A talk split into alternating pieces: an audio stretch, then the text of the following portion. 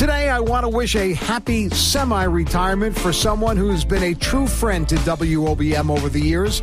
Bob Van Bokhoff has been the general manager at the Clarion Hotel and Conference Center in Toms ever since 1988 and has run that place with dignity and class. It's a 24 7 job, and Bob knows when someone from the hotel calls, he has to answer no matter what time of day or evening. After decades of navigating through just about everything, including a pandemic, he's stepping away from the GM post, but will remain as managing director. That in itself tells you how the owners feel about his contributions over the years.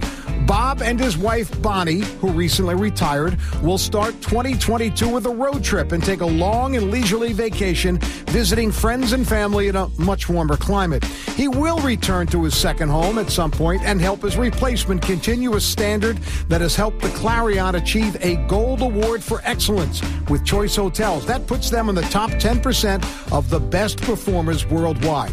While I miss working with Bob, I am thrilled that his replacement will be Kevin Hanfield, a Toms River East High School graduate who began working at the Clarion 20 years ago following graduation.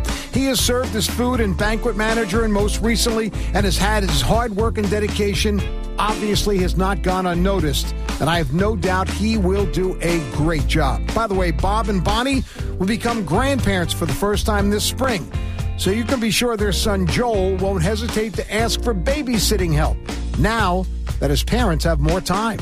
With the Hometown View, I'm Kevin Williams.